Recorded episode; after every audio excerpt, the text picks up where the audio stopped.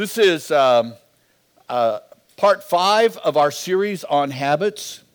And uh, if you're joining us by podcast, we say welcome.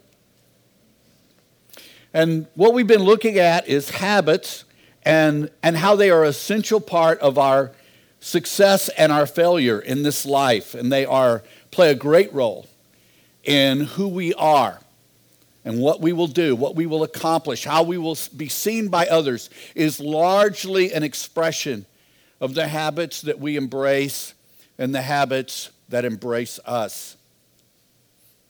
They are evident in our practices. Just a quick definition um, habits are these behavior patterns that we acquire through repetition or exposure they're an acquired mode of behavior that has become nearly or completely involuntary. They are the go to piece. When you're training in certain disciplines, uh, or it could be music or, or high performance disciplines, uh, firefighters, uh, policemen, law enforcement, military, they're always training to develop what you will actually reach for and do in a crisis. When, when it comes to panic mode, what do you grab for? Uh, in, in dive training, uh, they have you pull off your mask and fill it with water, put it back on, and they want you to be able to clear that mask even though your face is flooded with water. And they do different things underwater, and what they're really wanting you to do is to train what to do when you panic because you will. There'll be a point where you panic, where your air is not there, where you can't get your ear to clear, where there is a creature bigger than you are, whatever it might be. Because the, the instinct in that moment is that you go for the surface. You break all design and you go to the surface. And you see people training do that. They immediately lunge for the surface. And they're wanting to change that habit to addressing it in a very safe mode. Because if you're at 110 feet, the surface is two and a half minutes away.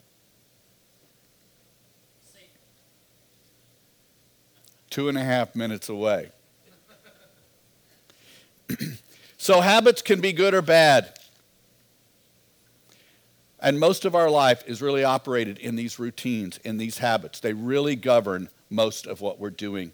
So, the habit loop, we've been learning about that. What are the three pieces of a habit loop? The first one, the cue, very good. The second one, the routine. the routine, excellent. And the third one, the reward. the reward. You guys have been great over these last four sessions. So, habits are really about changing the moment, the way we think they should be. We had a, a video clip last week of Sheldon from Big Bang Theory and, and the struggles he had when you did not finish the tic tac toe game, when you set up the dominoes to, to create the domino effect, and then you just take them down and put them away. the struggle of not finishing a routine. So, those habits are designed to make something as we feel like it should be, even if it's just in a thought. So, those rewards are the things the feelings, the thoughts, the actions that will meet or satisfy us in the moment. So I like to start with rewards because that's where we're always going to in habits. That's what the habit is all about. Well, in Scripture, as we already learned, the reward is really rooted in desire. That's, how, that's what the, the word would call it. And the, and the word gives us this image that there are desires of the flesh and there are desires of the spirit. Now, often when we think there's kind of a middle ground in there I want to introduce you to, uh, let's say that uh, you really felt like having a donut this morning. As I hold this donut in my hand, I want to eat it. I want it. I'm going to wait till after this message. but is a donut, is this a sin? Well, some people would actually say it is. Um, and some people, some people would call it a blessing. Uh, and the truth is, there's not really a scripture. I mean, And maybe you're not supposed to have the things in that donut, but donuts in and of themselves are not a sinful thing. A cup of coffee is not a sinful thing. Uh, these things are not sinful, they're just things that we have a desire for. The scripture, when it uses the term a fleshly desire, it's talking about a desire that is contrary to what God is doing, contrary to where God is taking you. In the Old Testament, when we read about Jonah, Jonah was heading away from Nineveh. Well, it's not a crime to go away from Nineveh unless God is calling you to Nineveh. And then that opens up a fleshly desire. I want to do what is contrary to what the Lord is doing. That's a fleshly desire. Now, obviously, there are sins that are just clearly sin. But there are also desires that are just desires. And we have to see what the Lord is doing. I'll bet you the Lord lets me have this donut later. I'll talk to him more about it, but I feel pretty confident in that. desires if they just drive us if they are in control mark 4 18 and 19 says that they are actually what will prevent our growth they will hinder our growth in the Father. Verse 18, this is the NIV. Still others, like seeds sown among the thorn, hear the word, they hear the truth, they hear about God. It's in a message, it's in a sermon, it's somewhere you are hearing truth. But the worries of this life, the deceitfulness of wealth, the desires for other things come and choke the word. I'll put it a different way the distractions of this life, the distractions of other things that you're interested in, the distractions of what are going on, the things you like, the things that interest you, the things you're focused on, they come together and they choke out that truth. Truth has this effect truth compels, truth challenges, truth will come after you. That's why sermons can be a little bit uncomfortable. That's why a lot of times you just like to get out of here. And, and that's why we always have a time of ministry after a message here. It's because what is God doing with that truth with you? Now, maybe He's not doing anything with you, but maybe He is. And so we give an opportunity for you to respond to that truth because I know that when you walk out that door, distraction is waiting for you. In fact, many of you have a distraction that looks like a cell phone, and it's calling you right now. Some of you are even looking at them right now, staring at them, continuing to stare at them, even while I'm talking about you.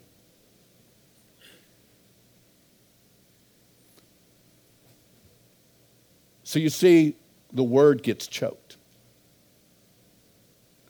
and the desires of what we want to do in that moment or what are distracting us in that moment prevent what God is desiring to do.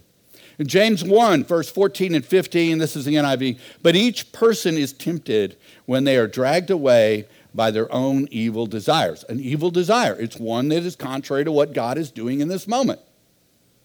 It's that simple evil desires and enticed, and then after desire has conceived it, it gives birth to sin, and sin, when it is fully grown, gives birth to death. We really have to take care in the moment because the moment is producing something in you and I. The moment is alive and active. The moment is all there is, and it's producing in you and I. It's producing in our mind, in our thoughts, in our actions. so, the rewards. Jesus wants to redeem rewards. Desires are all about the moment. And what Jesus wants to do is to break the power in our brain that wants the satisfaction now. Get the desire now. Get the, the reward now. Can you put that off and trust Jesus with that reward. Jesus is offering us and calling us to a new reward system, one that's rooted in heaven, one that's rooted in the power of what He's doing, the thing that will really feed and offer you true life. And He wants to give us a lasting and eternal reward system that is not controlled in the moment. So it flips things. Instead of the reward controlling the moment, Jesus says, Why don't you let me control the moment? And why don't you let me worry about the reward? And why don't you watch what I can do to satisfy you?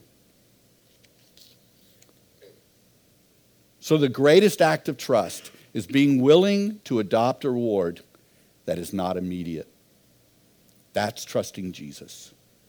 So we looked at the reward. That's, that's the result. Now we're going to go back up to the cue. The cue is that moment, the event. The brain knows what to do.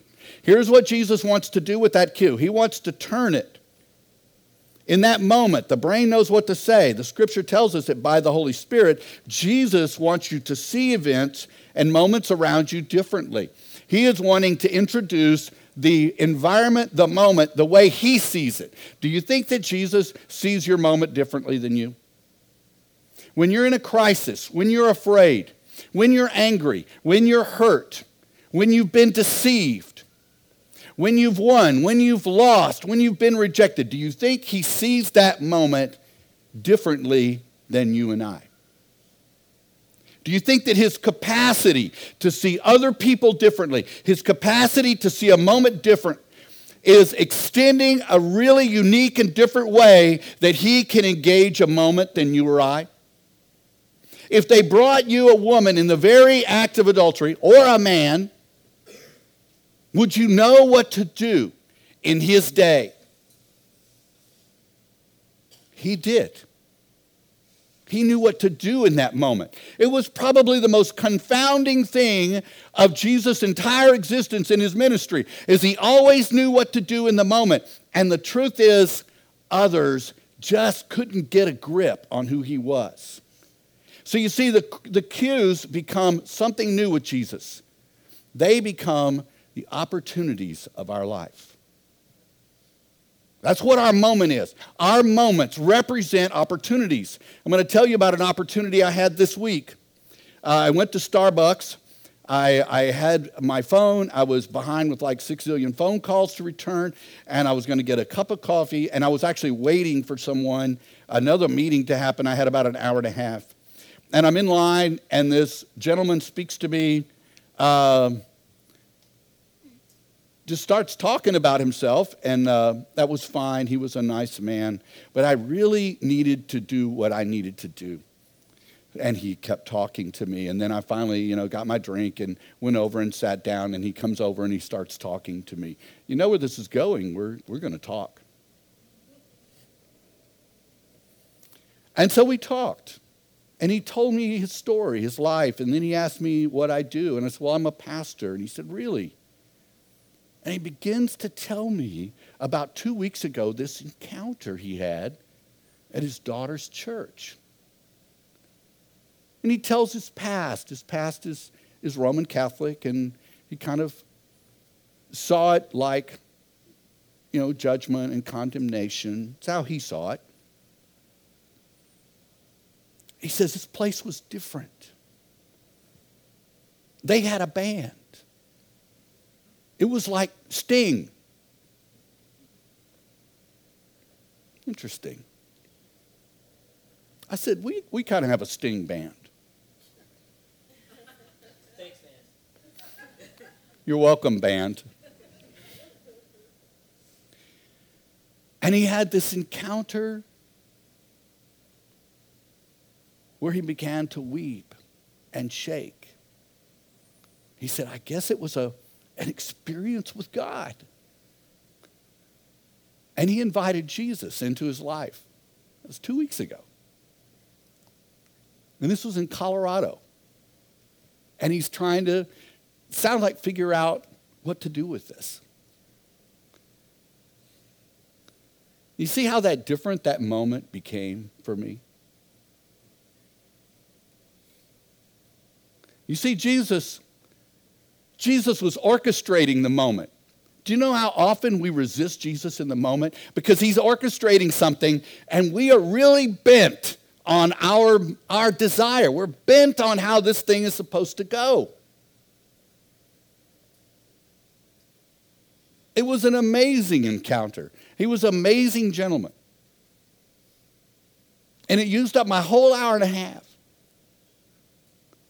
on what Jesus was doing. Because he saw that moment differently. That cue, I did not see the cue. I did not pick up the cue. I was not saying, I mean, eventually I did. I said, Father, what are you doing? I, I, I actually got to that early on, but it was probably five or 10 minutes in before I finally succumbed to the obvious question of the Father. You see, those cues can look very off color to us. They can be off putting to us. It can be a moment of confrontation, a moment of struggle, a moment of failure, a moment of deceit. But they're all, for sure, every one of them is an opportunity.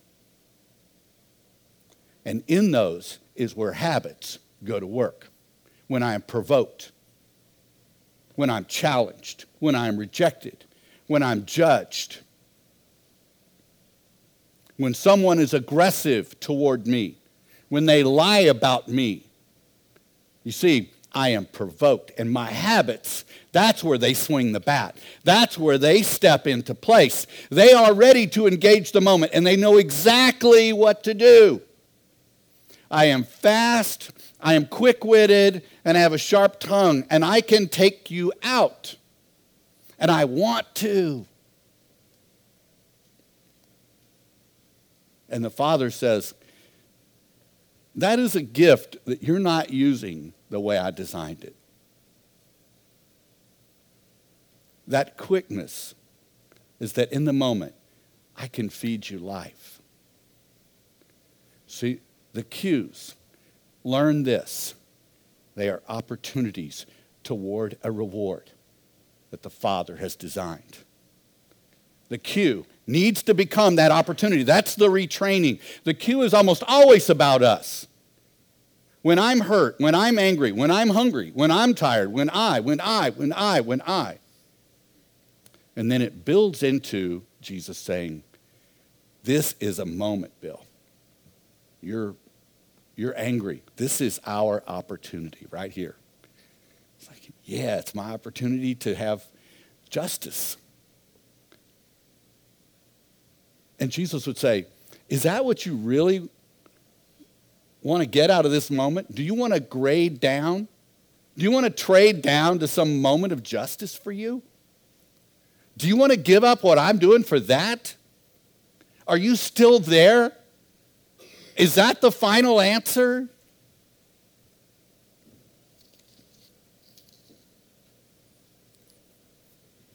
And we go back to the story of Jesus, the routine. This is where he threw people off at the cues when they challenged him, when they tried to trick him. His, his routine was always different than they expected, it always messed them up. Well, what are the greatest commandments? And he gives this answer that throws them off. Even the guard that went to arrest him, they came back and said, Well, we, we haven't really heard somebody talk like that before. Are you sucked in too? And their true answer should have been, Yeah, I think we're sucked in too. You see those routines. He knew where to go. The Father was leading him on where to go. The cue took him to a totally different place than people expected. You see, if you want to trap or manipulate people, you have to perceive what they're going to do with your statement or action. So when Jesus says, when somebody strikes you, so if I bring Jeff up here and I strike him, I am bracing, I am preparing, I am ready for defense because what do I expect his routine is going to do here? He's going to strike back because that's what people do. I can't do this and it not be answered in this world, right? When you do this, you know something. If they don't go down and stay down, there is a response that will happen. Unless he's totally terrified of me, I don't think I'm going to pull that one off. And he, and he doesn't run from me, that's probably not going to happen. Then I need to figure out and discern what his routine is going to be. And so when Jesus says, when somebody strikes you, and then you, you kind of turn the other cheek, you don't answer with the right routine. That's what Jesus did. He never answered with the routine. You can't manipulate somebody who doesn't go by the routine correctly. So Jesus is saying, Let me give you a different routine. Because you see, to get to the reward that I'm after and I can bring in your life will require a different routine. And that requires that we see the cue as an opportunity for life, for joy, for redemption.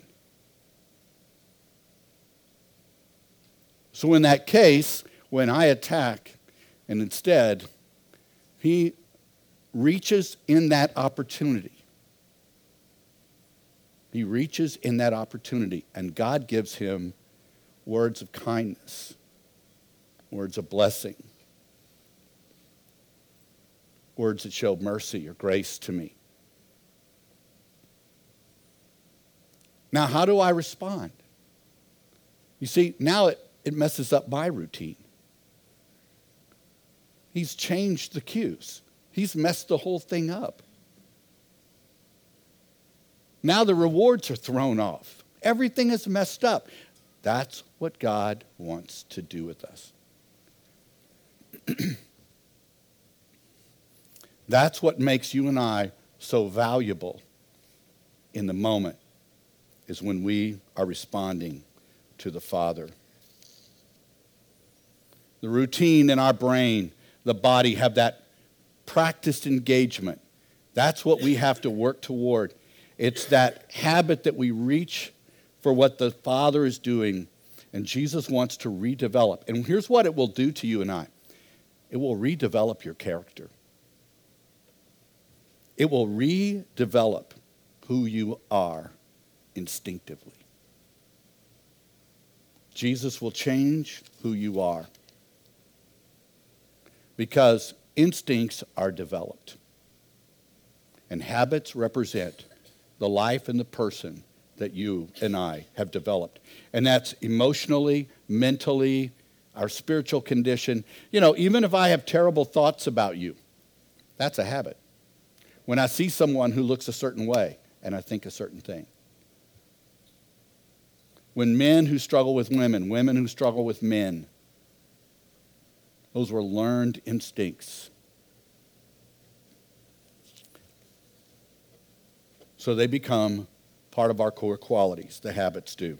The result of our desires, our character, our needs, and our values. I want you to know habits are never gone. We replace those routines, but the routines are still there. You know, you still have all these routines you built. Which ones are active? And that's why the scripture tells us in 1 Corinthians chapter 7, starting verse 23, 24. Uh, this is also, I believe, the NIV. All of you were slaves and free both, once held hostage in sinful society. Then a huge sum was paid out for your ransom. So please, don't out of old habit slip back into being or doing what everyone else tells you. Don't slip back to where you were. Stay and practice those new routines. How are those habits changed? They're changed often over time, they're often changed with crisis, but sometimes we change them by choice, not all that often.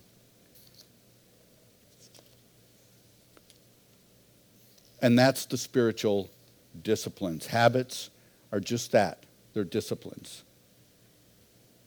I brought this up last week this idea that spiritual disciplines, I don't necessarily even care for that language, but that is the general language talking about spiritual disciplines.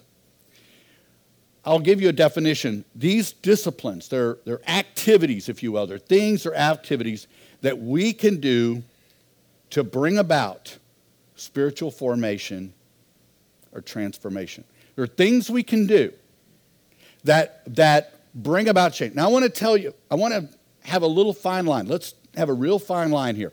Spiritual disciplines, let's talk about what they are not or what they don't do. They do not make you a spiritual person. They won't do that. If you read the Bible every day, um, if you pray for an hour every day, it won't necessarily. Now, I'm saying it's not a guarantee. I'm not saying it's not a good thing. I'm just saying if you say, I'm going to read the Bible every day and that's going to make me a spiritual person, that isn't true. It won't make you righteous. You can do all the disciplines of your life, it won't make you righteous. It won't do it. It won't make temptation go away. One of the greatest disappointments, I believe, of the church that has tried disciplines it won't make temptation go away. It might, but that's not what it does. They don't make your flesh go away. They don't make other desires go away. And spiritual disciplines don't make you a better person. After that list, you might go, Well, I really don't see the point. They won't make me more spiritual. They won't make me better. They won't uh, get rid of sin. They won't get rid of the bad stuff. It's like, what is the point of this? Well, let's talk about what they will do. They clear the old and make room for the new. The key is they provide space for God's input. They give, they, they give an intentional stage, an intentional place for God. Maybe God wants to say something. Maybe He wants to do something. If your life is full, there may not be any room for Him to do that in you and with you. And that's when God has to move to crisis. You see, if we don't open up a place for Him, crisis will. If we are not vulnerable and open to what God can do and change in us, crisis can get us there. And so often it requires crisis because we're just not willing to give Jesus a stage, a moment, a place, room. They provide needed truth to feed on. Disciplines can provide amazing truth. You see where you can ignore me here or you can walk out. Disciplines tend to bring the truth inside. You can still ignore it.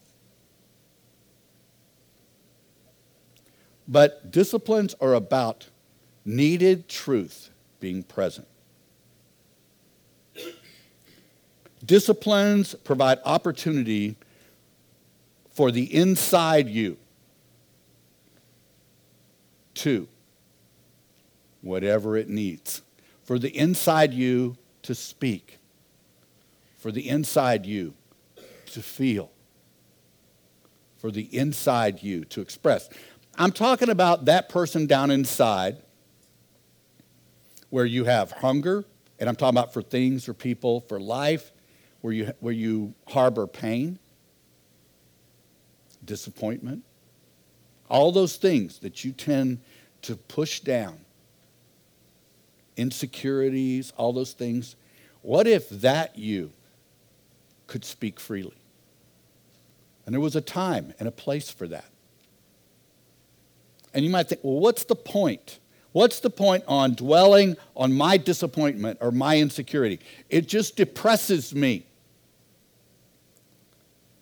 What God would say is, it's going to depress you anyway. So why don't you bring that and sit down with me? It's the place for the inside you. and finally, disciplines tend to break up routines. They tend to challenge habits that we have.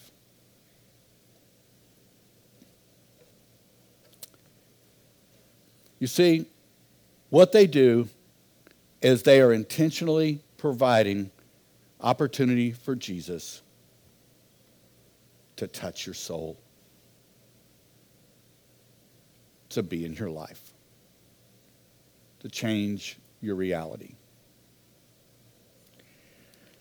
We're going to dwell on these spiritual disciplines a little bit. We're going to break them into two pieces. One is disciplines of engagement. Now, there are many kinds of disciplines. I mean, the list could go on and be fairly long. I'm going to address two different types. One is the disciplines of engagement, and the other one is the disciplines of abstinence. Now, most of us, when we think of abstinence, we think of sex. Those two words have just been connected together, at least in the West.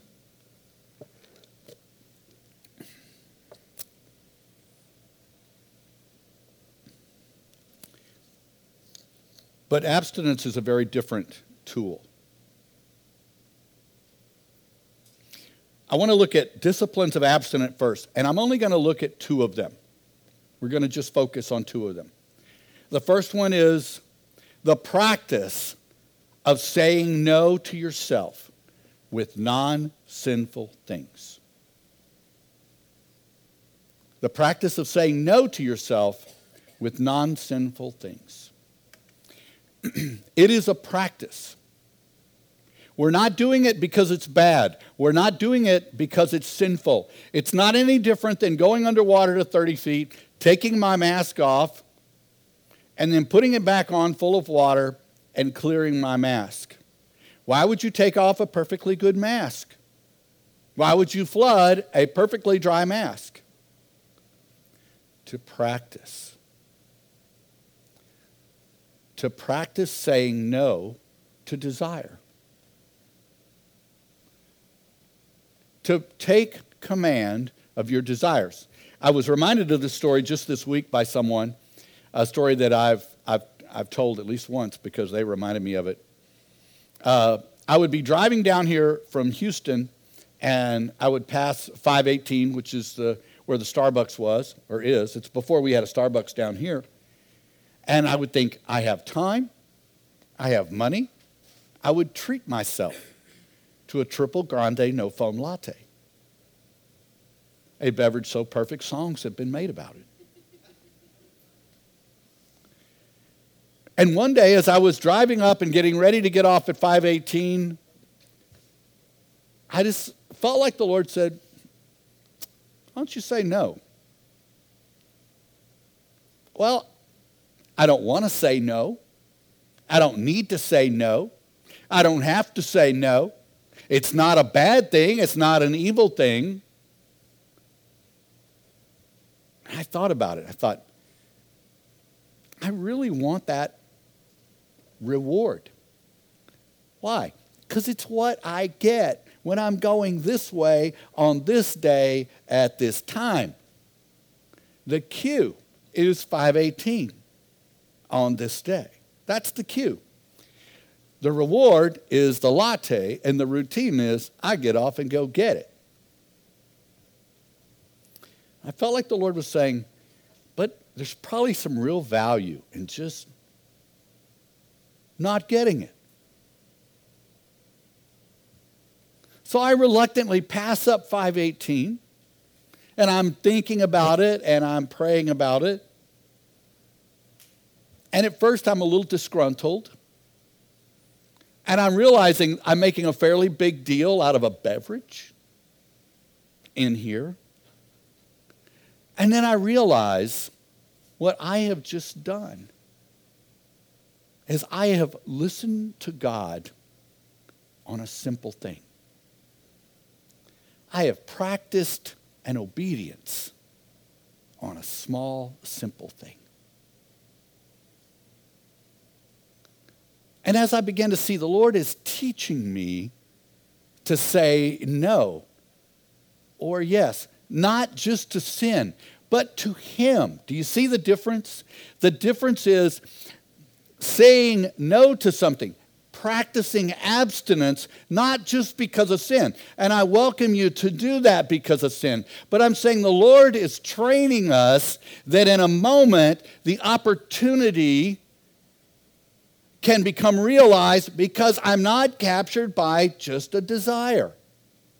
And you see, I think it's amazing if you want to practice a discipline, then open yourself to saying no. Say, you know what, I'm not going to I'm not going to do cokes for a week.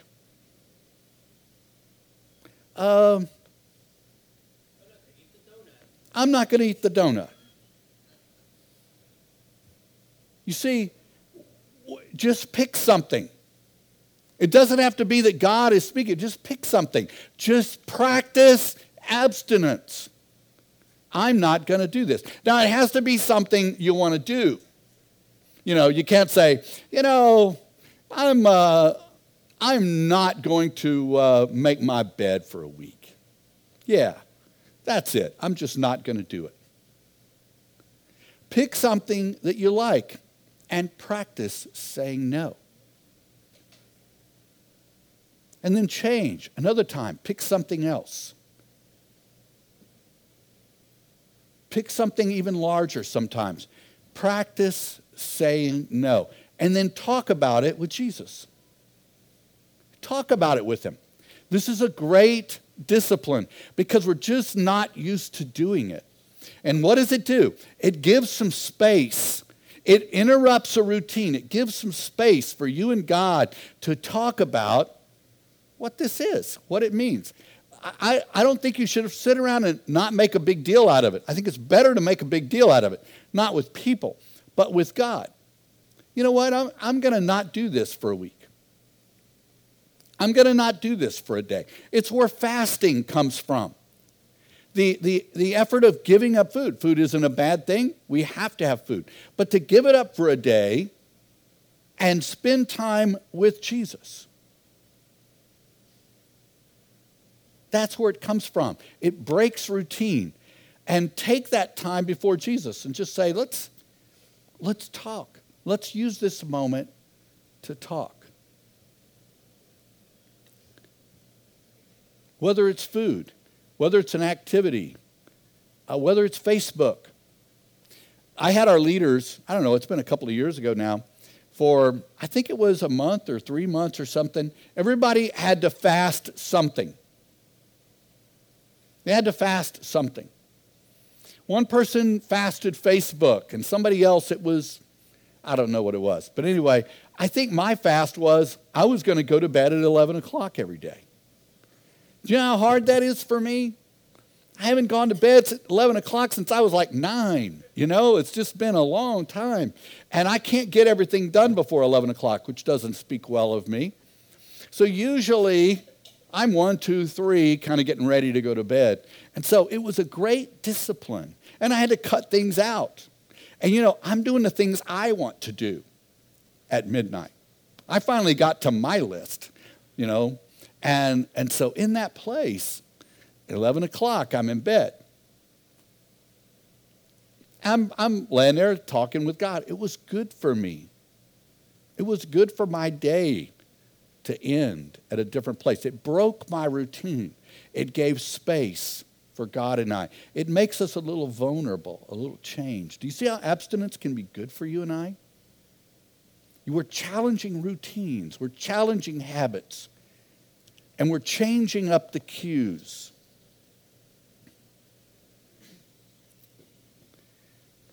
The next one, getting alone. The fancy word is called solitude. Getting alone. Now, a lot of you will suck at this. Some of you don't want to be alone.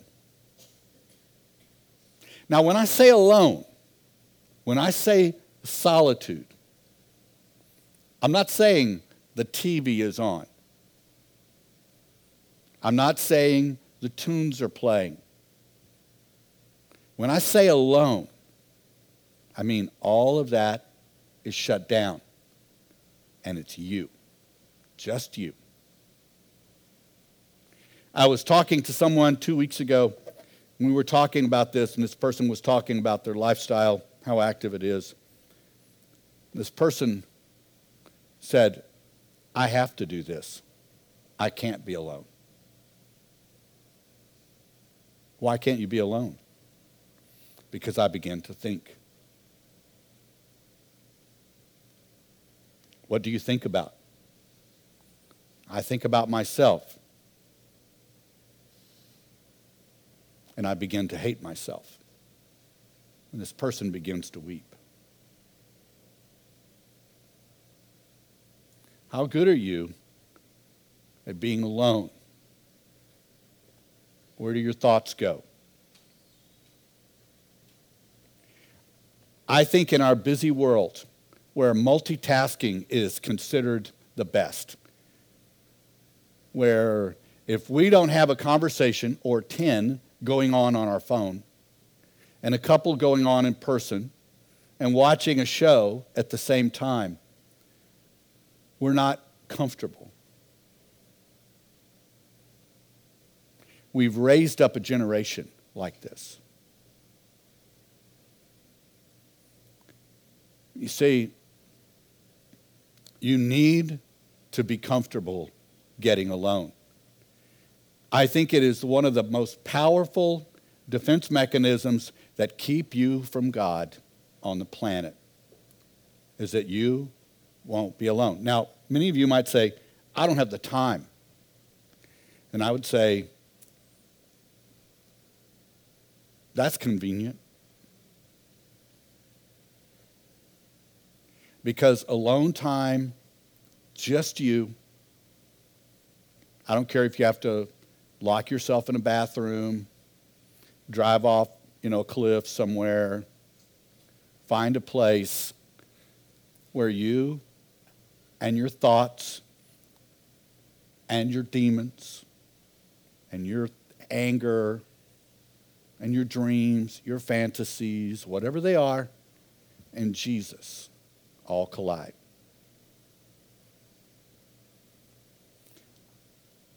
I think it is the greatest distraction is the busyness. Alone is the place where you and Jesus will have the most profound realities. Luke 5, uh, verse 15 and 16. This is out of the NIV. But the news about him was spreading even further, and large crowds were gathering to hear him and to be healed of their sicknesses. But Jesus himself would often slip away into the wilderness and pray. Now remember, this is the man who could see cues. This is a man who had routines that totally dismantled everything against him. This is the man who was talking with God every day, every moment. And what he did in the busyness of his schedule. I mean, there are dead to raise, there are people to heal, there is food to put out from two fish, and, you know, I mean, there's just lots for this ministry to do. But in the middle of that, what he would do is stop all of that. This is a guy that's listening and talking to God right now. I mean, real time, but he still saw the importance of getting alone. And he would walk away from the ministry, he would walk away from work to do so.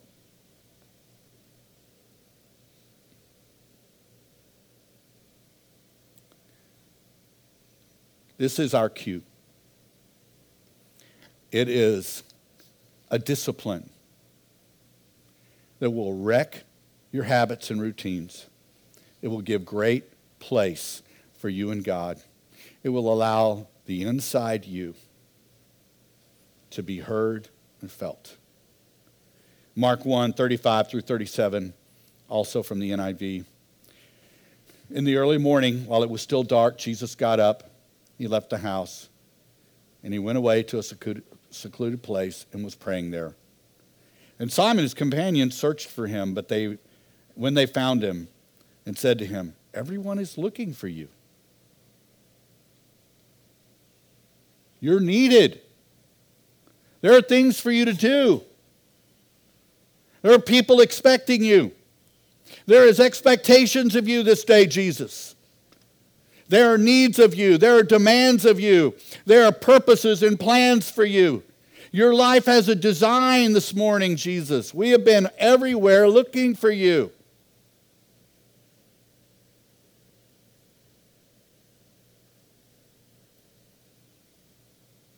There was no apology from him. He was practicing something that was producing life. We think of Jesus being the Son of God as this impervious, bulletproof, um, superhuman. But that's not the person the scripture describes. What it describes is a human, a real human being. Flesh and blood, fear, pain, all those things. It describes a human being, but the difference was a human being that was willing to put God first, willing to give Him the power over the cues, willing to let Him set the stage, and willing to let Him decide what life looks like and walk in His purpose and His plan. A, a, a, a human being that practiced disciplines that fed the real life. It's why he was called the second Adam, the second run at human being, at being a human being. So if you want to be a human being in Christ, in God, then you follow what he did. This is how he did life. I mean, you know, we have so many conveniences. I can, I can get a meal that fast. Pretty cheap.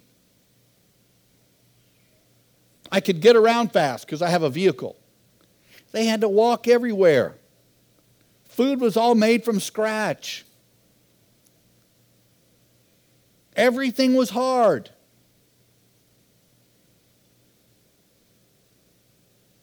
We act like they weren't busy. We act like they weren't overcommitted. We act like they didn't have the rough life we have. We have created the distractions, and we continue to add them.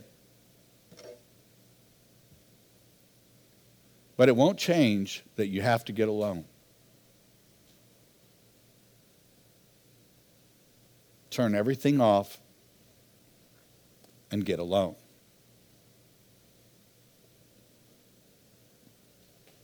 And in that place, you may want to write some of your thoughts down good ones or bad ones. They're all yours. Are you angry at God? Write that down.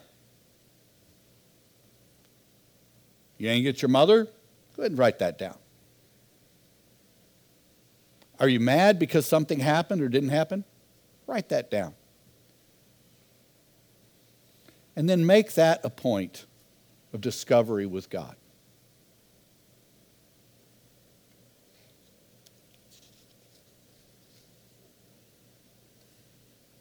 Jesus also taught this model. Mark 6, 30 through 32, to the NIV. The apostles gathered together with Jesus, and they reported to him all that had done, um, that they had done and taught. And he said to them, Come away by yourselves to a secluded place and rest a while. You know, they were counting the victories. Oh, this happened, this happened, this was great. Here's what we were teaching. Lord, here's how I did this. And man, it really, it was great. They all got it, and the Spirit came, and blah, blah, blah. And he says, I think that's great. Now let's, need to get away and get alone. You need to decompress with the Father. You're in danger. Do you see that, Mark? Do you see that, Matthew? John, do you get that? Yeah, things are going well. You're in danger. You're in danger. We act bulletproof. Things are going well. The ministry is going well. I find favor. My family loves me today, and I am bulletproof. Jesus would say, You're in danger. Come sit with me. Turn everything off. Come sit with me. Do you want to change habits? That's where it happens. Get alone. Turn everything off. Get rid of the headset. Get rid of the worship music. And sit down alone with Jesus. And let him be your friend. Now, there is no more awkward place on the planet than alone with Jesus and no like aids, support stuff, you know, to kind of fill the moment. So be a little awkward. Be a little awkward. Let that moment be. Come away by yourselves to a secluded place and rest a while, for there are many people coming and going. And they did not have time to eat. And they went away in the boat to a secluded place by themselves.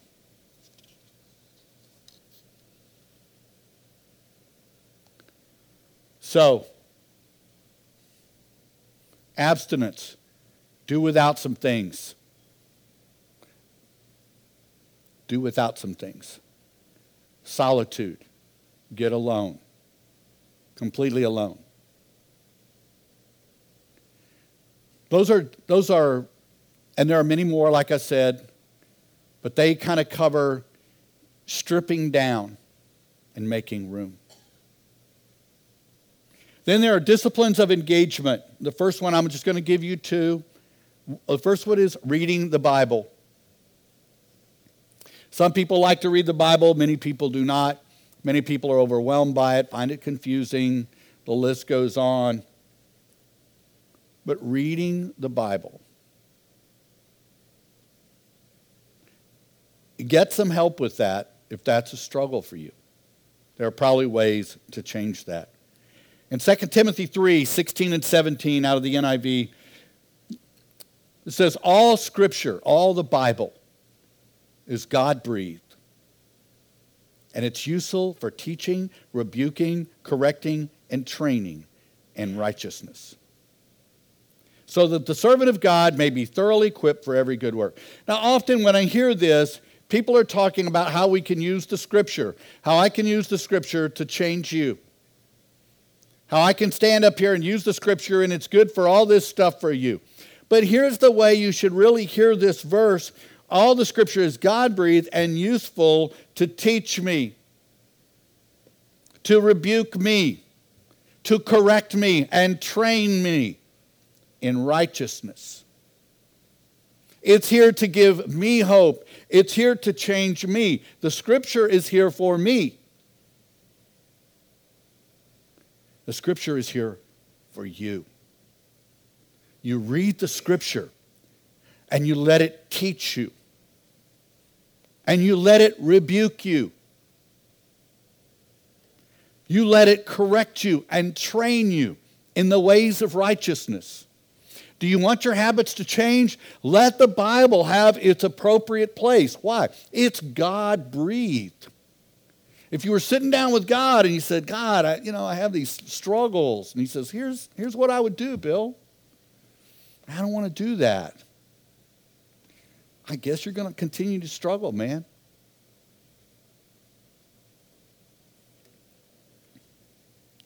We can continue to struggle if we choose to, or we can let the scripture change us. One of the greatest uh, father son moments that we see in scripture is where Cain, the brother of Abel, is very angry. And he's angry that his sacrifice was not really accepted and his brother's was. And he's very angry. Ironically, he's angry with his brother, or he takes it out on his brother. And God goes to him.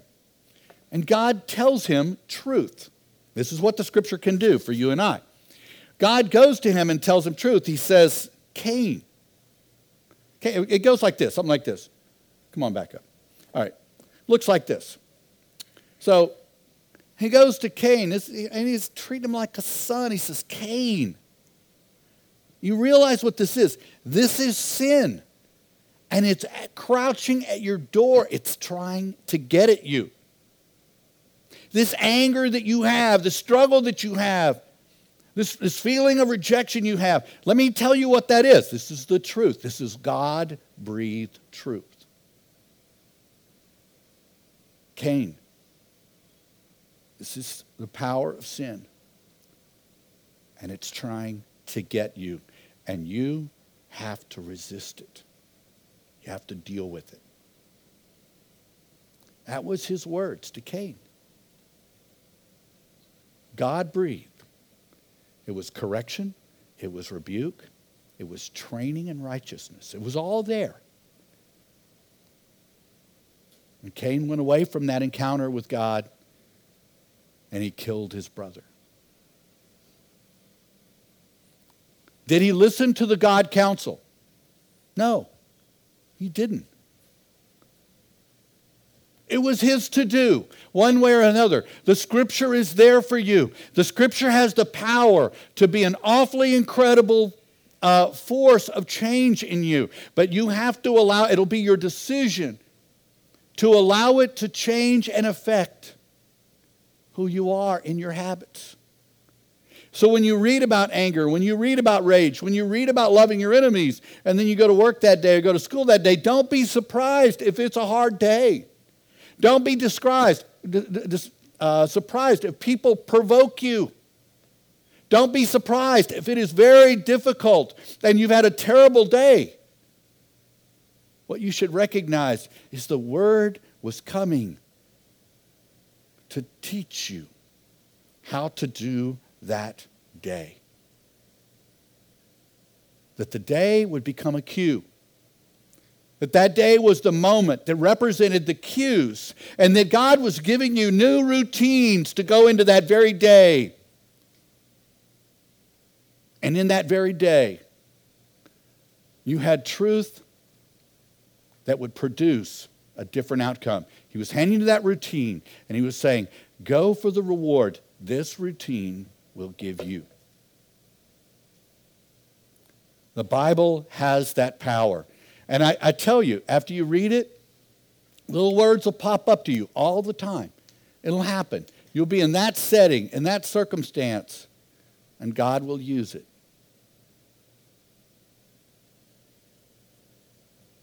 Hebrews 4:12 in the NIV.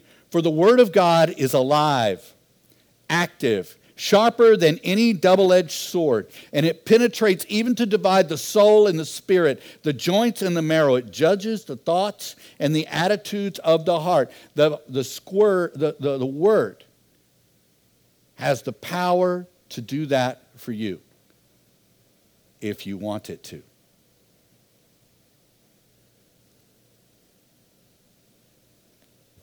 It can evaluate your thoughts and your attitudes. It can challenge your thoughts and attitudes. That's what the Word of God can do. It is a great discipline. Read the Bible. Read it to get it. Don't just read it to mark it off the list. Read it and let it sink in.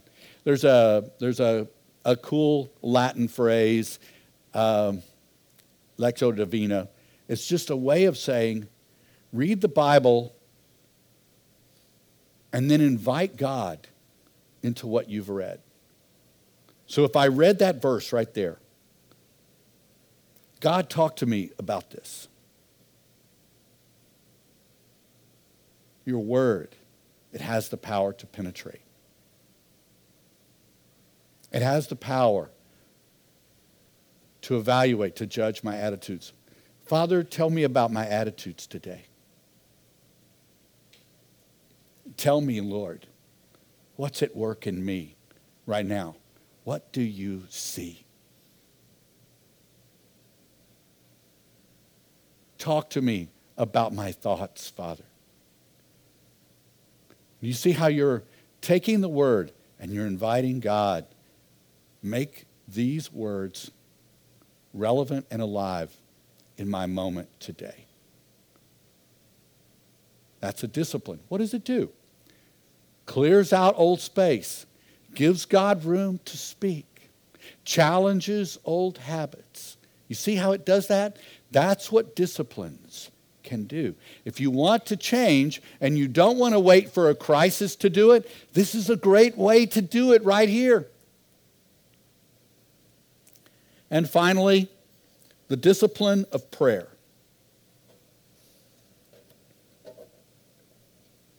Philippians 4, 6, and 7, the NIV. Do not be anxious about anything, but in every situation, in every cue, take every cue by prayer and petition. Go before the Lord. All right, what are we doing, Father? What's going on here? with thanksgiving. In other words, it's not about, oh man, it happened again. I hate that. I can't believe he did that.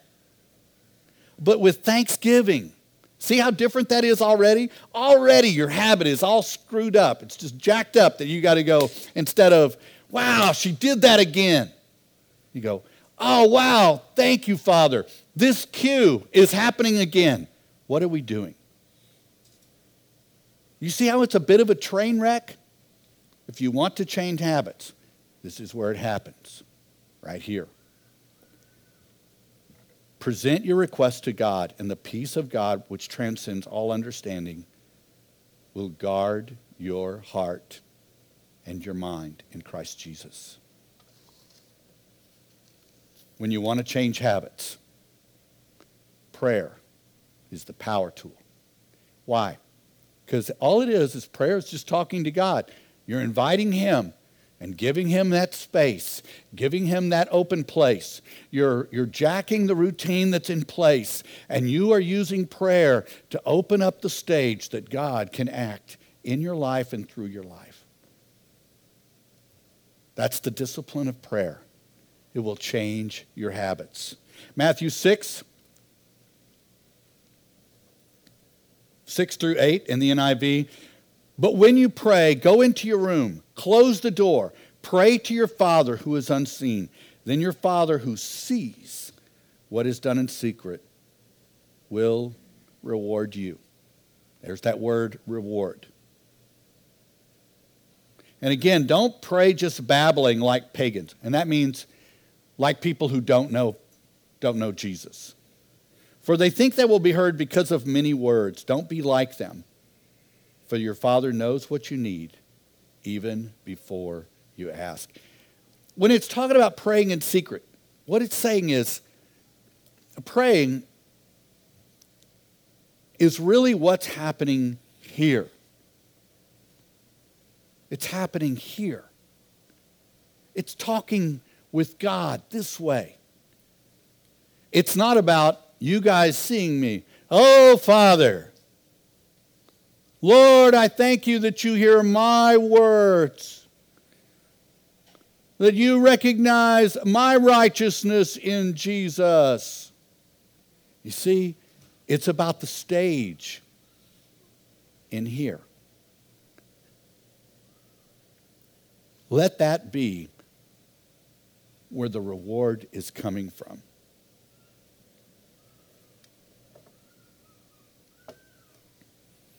You would stand.